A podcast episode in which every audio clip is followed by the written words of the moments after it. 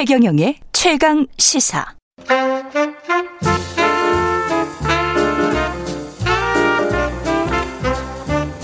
세상의 모든 뉴스를 탐구합니다. 김준일의 뉴스 탐구 생활. 네, 화제가 되는 이슈를 깊이 있게 파헤쳐보는 뉴스 탐구 생활. 세상 모든 것이 궁금한 남자 김준일 뉴스톱 대표 나와 계십니다. 안녕하십니까? 안녕하세요. 예, 오늘 탐구할 뉴스는 연세대학교 학부생 3명이 뭐 어떻게 했네요. 청소 노동자들을 이제 네. 고소 고발을 한 거예요. 그래서 아이고야. 형사 민사를 다 걸었거든요. 요거 좀 설명을 그러니까 모르시는 분들이 있어서 좀 설명을 드릴게요. 예. 그러니까 민주노총 산하의 공공운수노조 서울 지역 공공서비스지부 연세대 분회가 지난 음. 4월에 집회가 시작됐어요. 뭐 이렇게 명칭이 기지만 한마디로 얘기하면 청소 노동자들이 청소하시는 아주머니 할머니들 예. 저뭐 드립니다. 예, 이분들이 예. 4월부터 지금 3개월 가량 음. 지금 집회를 이어가고 있어요. 요구 사항은 임금 인상 음. 그리고 샤워실 설치 인력 충원 요구 등등입니다. 한마디로 얘기하면 임금이 낮아서 너무 낮다라는 거고 임금 인상이 뭐 시간당 440원인가 올려달라는 거 아니에요? 시간당 440원을 올려달라고 하는 상황인데 예. 지금 뭐 쉽게 얘기하면 최저임금 수준이에요. 최저임금 수준이니까 그거를 이제 올려달라는 거고 실제 예. 지금대로라면 내년에는 최저임금보다 낮으니까요. 그렇게 되더라고요. 불법이 되니까 올리긴 올려야 돼요. 어찌됐든. 최저임금보다 내년이 되면 230원이 낮습니다. 예. 그러니까 어쨌든 올리긴 올려야 되는데 거기에 음. 더해서 이제 처우 개선, 음. 샤워실 설치 뭐 이런 거예요. 샤워실 설치는 쉽게 얘기를 하면은 땀 뻘뻘 흘리고. 그럼 맞아요. 청소를 했는데 이거 뭐 잠깐 잠깐이라도 좀 씻을 수 있는 공간. 예. 예. 이게 그러니까 뭐 학생들한테도 조금 어. 폐를 끼칠 수 있다. 땀 냄새 나고 그러면은 뭐 예. 그런 거를 하여간 세, 세 달 동안 요구를 했는데 음. 이제 학생들이 연세대 학생 일부가 세 명입니다. 고 고발을 이제 고소를 한 거는 음. 어, 지금 6월에 이제 고소를 했어요. 그래서 형사와 민사를 같이 걸었습니다. 그래서 형사 같은 경우에는 업무방해, 내가 수업을 받을 이 권리를 침해했다, 업무방해. 그리고 어 정신적 피해, 수업을 못 들어서 정신적 피해를 받았다. 그래서 그 손해배상 청구 예. 이런 거를 같이 지금 걸은 상황이에요. 그래서 이게 지금 어. 뭐 학내에서 논란이 되고 언론에서도 많이 나오고 있고요. 정신과 치료비 등 638만 원 지급하라고 요구를 지금 한 상황이에요. 청소 하시는 예, 그 아, 줌마 할머니들께 음. 그 이게 법적으로는 일단 살펴볼게요. 법적으로는 업무 방해가 됩니까?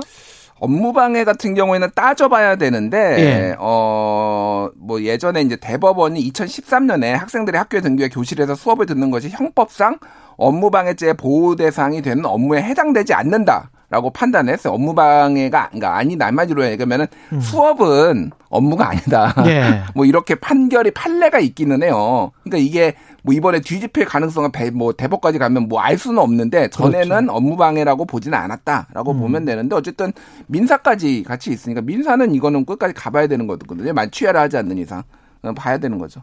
그리고 학습권 침해를 했다고 하는데 그러면 굉장히 이제 소음이 컸다. 음. 이것도 데시벨 측정을 좀 해봐야 되는 거 아니에요? 그러니까 이게 지금 저는 요 디테일까지 모르는데 그 예. 학생들이 그러면 데시벨 측정을 해가지고 아. 그 부분이 이렇게 증거로 제출이 됐는지 여부는 제가 확인을 못했습니다. 근데 이 주최 측의 입장은 어쨌든 어 주, 지켰다라는 거예요. 데시벨도 예. 지켰다라는 건데 뭐 중간 중간 확성기도 쓰고 꽹가리도 음. 치고 이런 것들에 이제 심각하게 좀 이렇게 소음으로 타격을 입었다라는 게 이제 학생들 주장이죠.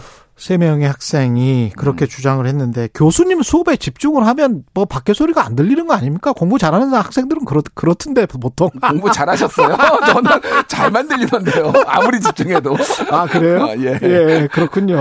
예. 일단 뭐 대학 거기서 좀 차이가 나는 것 같아요. 대학 다니면서 집중을 한 적이 별로 없기는 해요. 제가 예. 예. 이, 이 같은 학교 연세대학교 교수가 음. 이게 좀 허탈하잖아요. 듣다 보면 예, 예 대학이 지성의 전당이 맞는지 회의감이 든다. 음.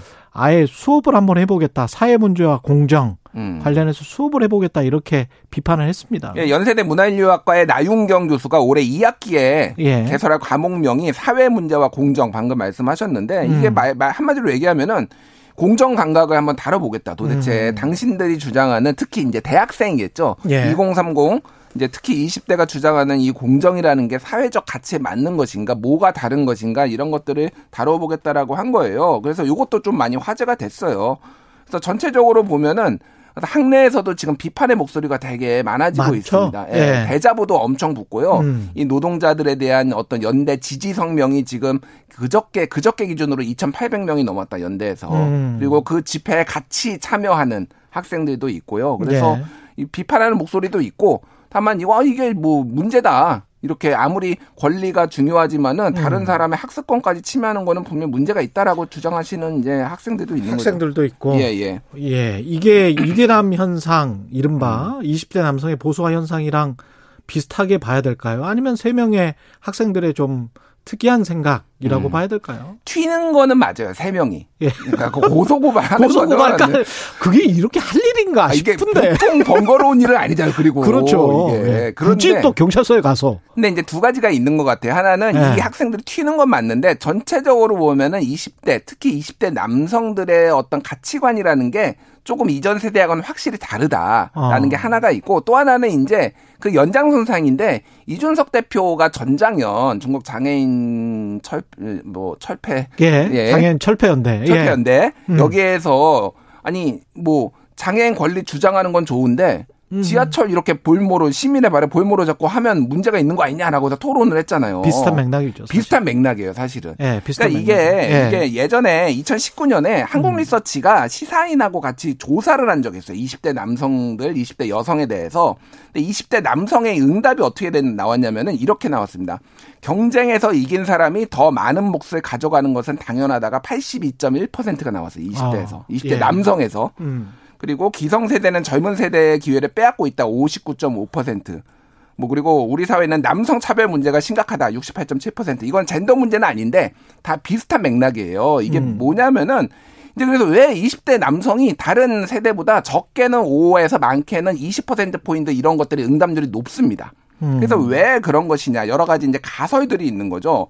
20대 보수화 가설, 공정세대 가설, 음. 시험공화국이 이렇게 만들어 시험공화국 가설, 음. 밤 안티페미 가설, 여성 혐오 가설, 세대 갈등 가설, 뭐 기타 등등이 있는데 그렇죠. 어쨌든 기본적으로 생각이 다른 건 맞는데 음. 이게 이게 첫 번째는 소위 말하는 자연 도태 세계관이 매우 강하다라는 거예요. 이게 아, 이 사회는 정글이고 예. 이 사회는 정글이고 그래서 가, 본인의 노력으로 인해서 쟁취를 해야 되는 거예요. 음. 그러니까 쟁취를 잘 못한 사람들은 분명히 이 사회적으로 조금 이제 능력이 떨어진다라고 보는 거가 있는 거고 또 하나는 이제 능력주의에 더해서 노력주의가 있는 거예요. 이게 음. 무슨 얘기냐면은 그러니까 내가 여기까지 온 거, 능력이 있는 사람이 더 대우받아야 되는 건 맞는데 그 능력이라는 게 단순한 게 아니라 내가 이만큼 노력을 해가지고 예를 들면 연세대까지 들어온 거야. 이거예요. 그래서 이 노력에 대해서 남들이 침해하거나 음. 이런 것들에 대해서 참을 수 없다라는 거죠. 이게 내가 거저 고수 뭐, 뭐, 뭐 어, 속된 말로 고수업 쳐서 연세대 들어온 거 아니라는 거예요. 그러니까. 근데 다음에 그 나오실 홍콩 과기대 김현철 교수가 음. 관련해서 SNS 글을 많이 쓰셨기 때문에 제가 그걸 곰곰이 받고 예. 칼럼도 쓰셨었거든요. 관련해 가지고. 음. 근데 이건 과학적으로 이미 판명이 난 건데 본인들의 능력이 아니고요. 예. 그런 집안에서 태어나고 그런 나라에서 태어나고 그런 시기를 잘 만난 운이 음. 한 8, 90% 정도 되더라고요. 그리고 사실은 김준일 뭐 대표나 저나 좀 운이 좋았던 거잖아요. 저 학력고사 때 잘 찍었습니다. 네. 운이 상당히 좋았어요. 운이 좋았던 네. 거잖아요. 그냥 그런 것들 그게 어떤 부모에서 태어나는 게 본인의 능력은 아니거든요. 뭐 어찌됐든 그런데 이제 그건 천운이거든. 예, 예. 저는 이거를 네. 20대 남성에 대해서 뭐 이상한 사람들이다 아니면 딱지를 붙이고 싶지는 않고 어쨌든 네.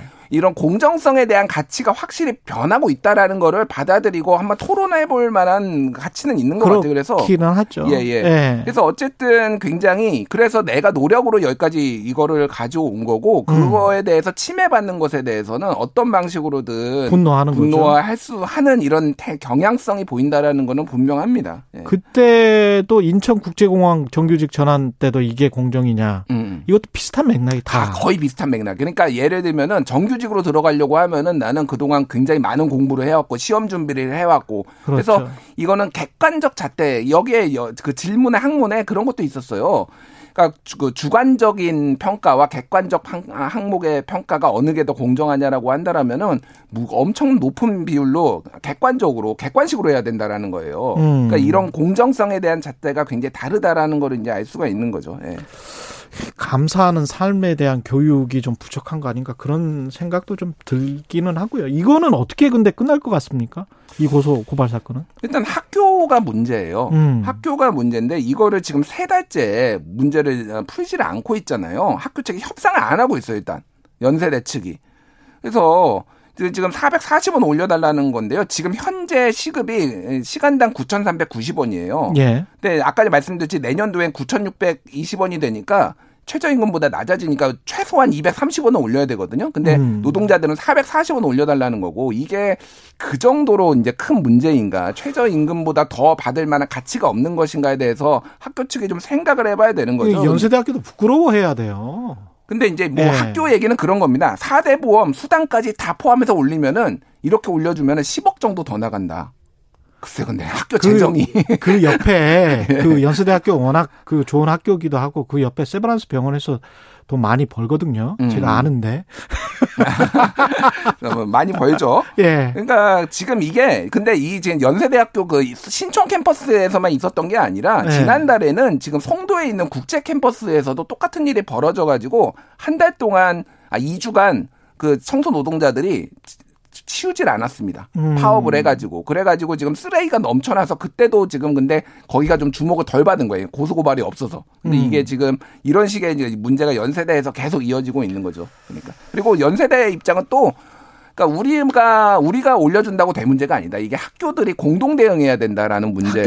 왜냐면은 이게 한 곳에서 올려주면은 이게 사례가 돼가지고 다 올라갈 수가 있으니까 뭐 이런 식의 이제 논리인데 글쎄요 이게 문제를 좀 적극적으로 해결해야 되지 않을까 저는 어세 달 동안 이거를 방치를 한다라는 게 예. 그 샤워실은 좀 해줘야 되지 않나요 이거? 학교가 더 큰 문제인 것 같습니다. 학교가. 예. 예. 그리고 우리 사회 전체가 뭐 이런 학생들을 만드는 거죠. 뭐. 음. 다 서로 이기주의면 어떻게 살아갑니까? 이거. 아 근데 너무 예. 과도하게 낙인을 찍으시는 것 같아요. 이기주의라고. 예. 저는 그러니까 이, 이 서로 예. 좀 다른 점에 대해서 이해를 할 필요는 있다라고 봅니다. 그러니까 이 20대들은 이 소위 말해서 이 대한민국 역사상 처음으로 부모 세대보다 더 소, 가, 어, 가처분 소득이 낮아질 것이 확실시되는 지금 세대거든요. 그러니까 그것도 모르겠어요. 아니 그건 모르죠. 예. 근데 그렇게 이제 얘기들이 나오니까 음. 그런 것들을 봤을 때 지금 이들이 그 가지고 있는 불안감 그리고 정규직에 대한 굉장히 강한 집착 음. 그리고 뭐 이런 것들 그래서 그런 이런 정글 사회에서의 본인들이 믿을 거는 본인의 능력밖에 없다라고 생각하는 이런 경향성에 대해서는 어쨌든 어느 정도는 존중해 줄 필요가 있다라고 봅니다. 이게 고소 고발까지 가는 거는 좀 오바다라고 저도 생각은 하는데. 음. 네. 왜 근데 꼭 이 학생들 엘리트 학생들인가? 음. 그리고 또 왜 꼭 정규직이 비정규직에게 이러는가? 음. 특히 좋은 직장. 예. 그거는 좀 문제가 있다. 586을 비판할 때하고 똑같은 프레임으로 본다면 30% 정도의 대학을 그때 당시에 들어갔던 사람들이 586 세대들이거든요. 그렇죠. 70%는 고졸 미만이었단 말이죠. 대학 진학률이 30%좀 넘었었을 그랬죠. 때. 예. 예. 그러면 그 사람들이 가진 특권과 그것이 어떤 것으로부터 나왔는지를 조금 더 생각을 해봐야 되는 게 아닌가? 본인들이 엘리트라면 음. 그런 생각이 있습니다, 저는. 그래서 586들이 예. 기득권을 좀 내려놔야 되지 않을까요? 똑같습니다. 똑같이 586과 이 연세대학교 학생들의 예. 그 엘리트 의식은 너무 우물 안의 개구리다. 음. 본인들이 좀 많이 좀 성찰하고 내려놔야 된다. 그런 네, 생각을 가집니다. 제가 예. 예전에 예. 그 음. 페미니즘, 음. 안티페미에 대해서 한번 음. 그 돌려본 적이 있어. 소셜 미디어에서 어디에서 많이 나오나. 음. 그러니까 안티페미니즘의 담론이 어디에서 많이 나오냐면 지역적으로 보면은 서울에서 나오는 게 거의 80% 이상이었어요. 이게 소위 말하는 서울의 좋은 대학에 다니는 20대 남성들이 그렇지. 그러니까 이거를 그러니까 공정성의 어. 문제로 보는 거예요. 그러니까 음. 그러니까 페미니즘 자체가 공정성의 문제고 여성을 우대해야 될 이유가 전혀 없는데 저희 뭐 오늘 논쟁을 하자는 건 아닌데 음. 이게 그러니까 이가 또 같은 맥락입니다. 그러니까 소위 말해서 엘리트들, 음. 사회적 잠재적 엘리트들 아니면 맞아요. 학벌 좋은 학생들이 오히려 이런 것들에 강하게 문제 제기를 경향성이 한국 사회에서 나타나고 있는 건 사실이에요. KBS 일라디오 최경영의 최강시사 뉴스 탐구 생활 예 김준일 뉴스톱 대표였습니다. 고맙습니다. 감사합니다. 예 KBS 일라디오 최경영의 최강시사 듣고 계신 지금 시각이 8시 45분으로 향하고 있습니다.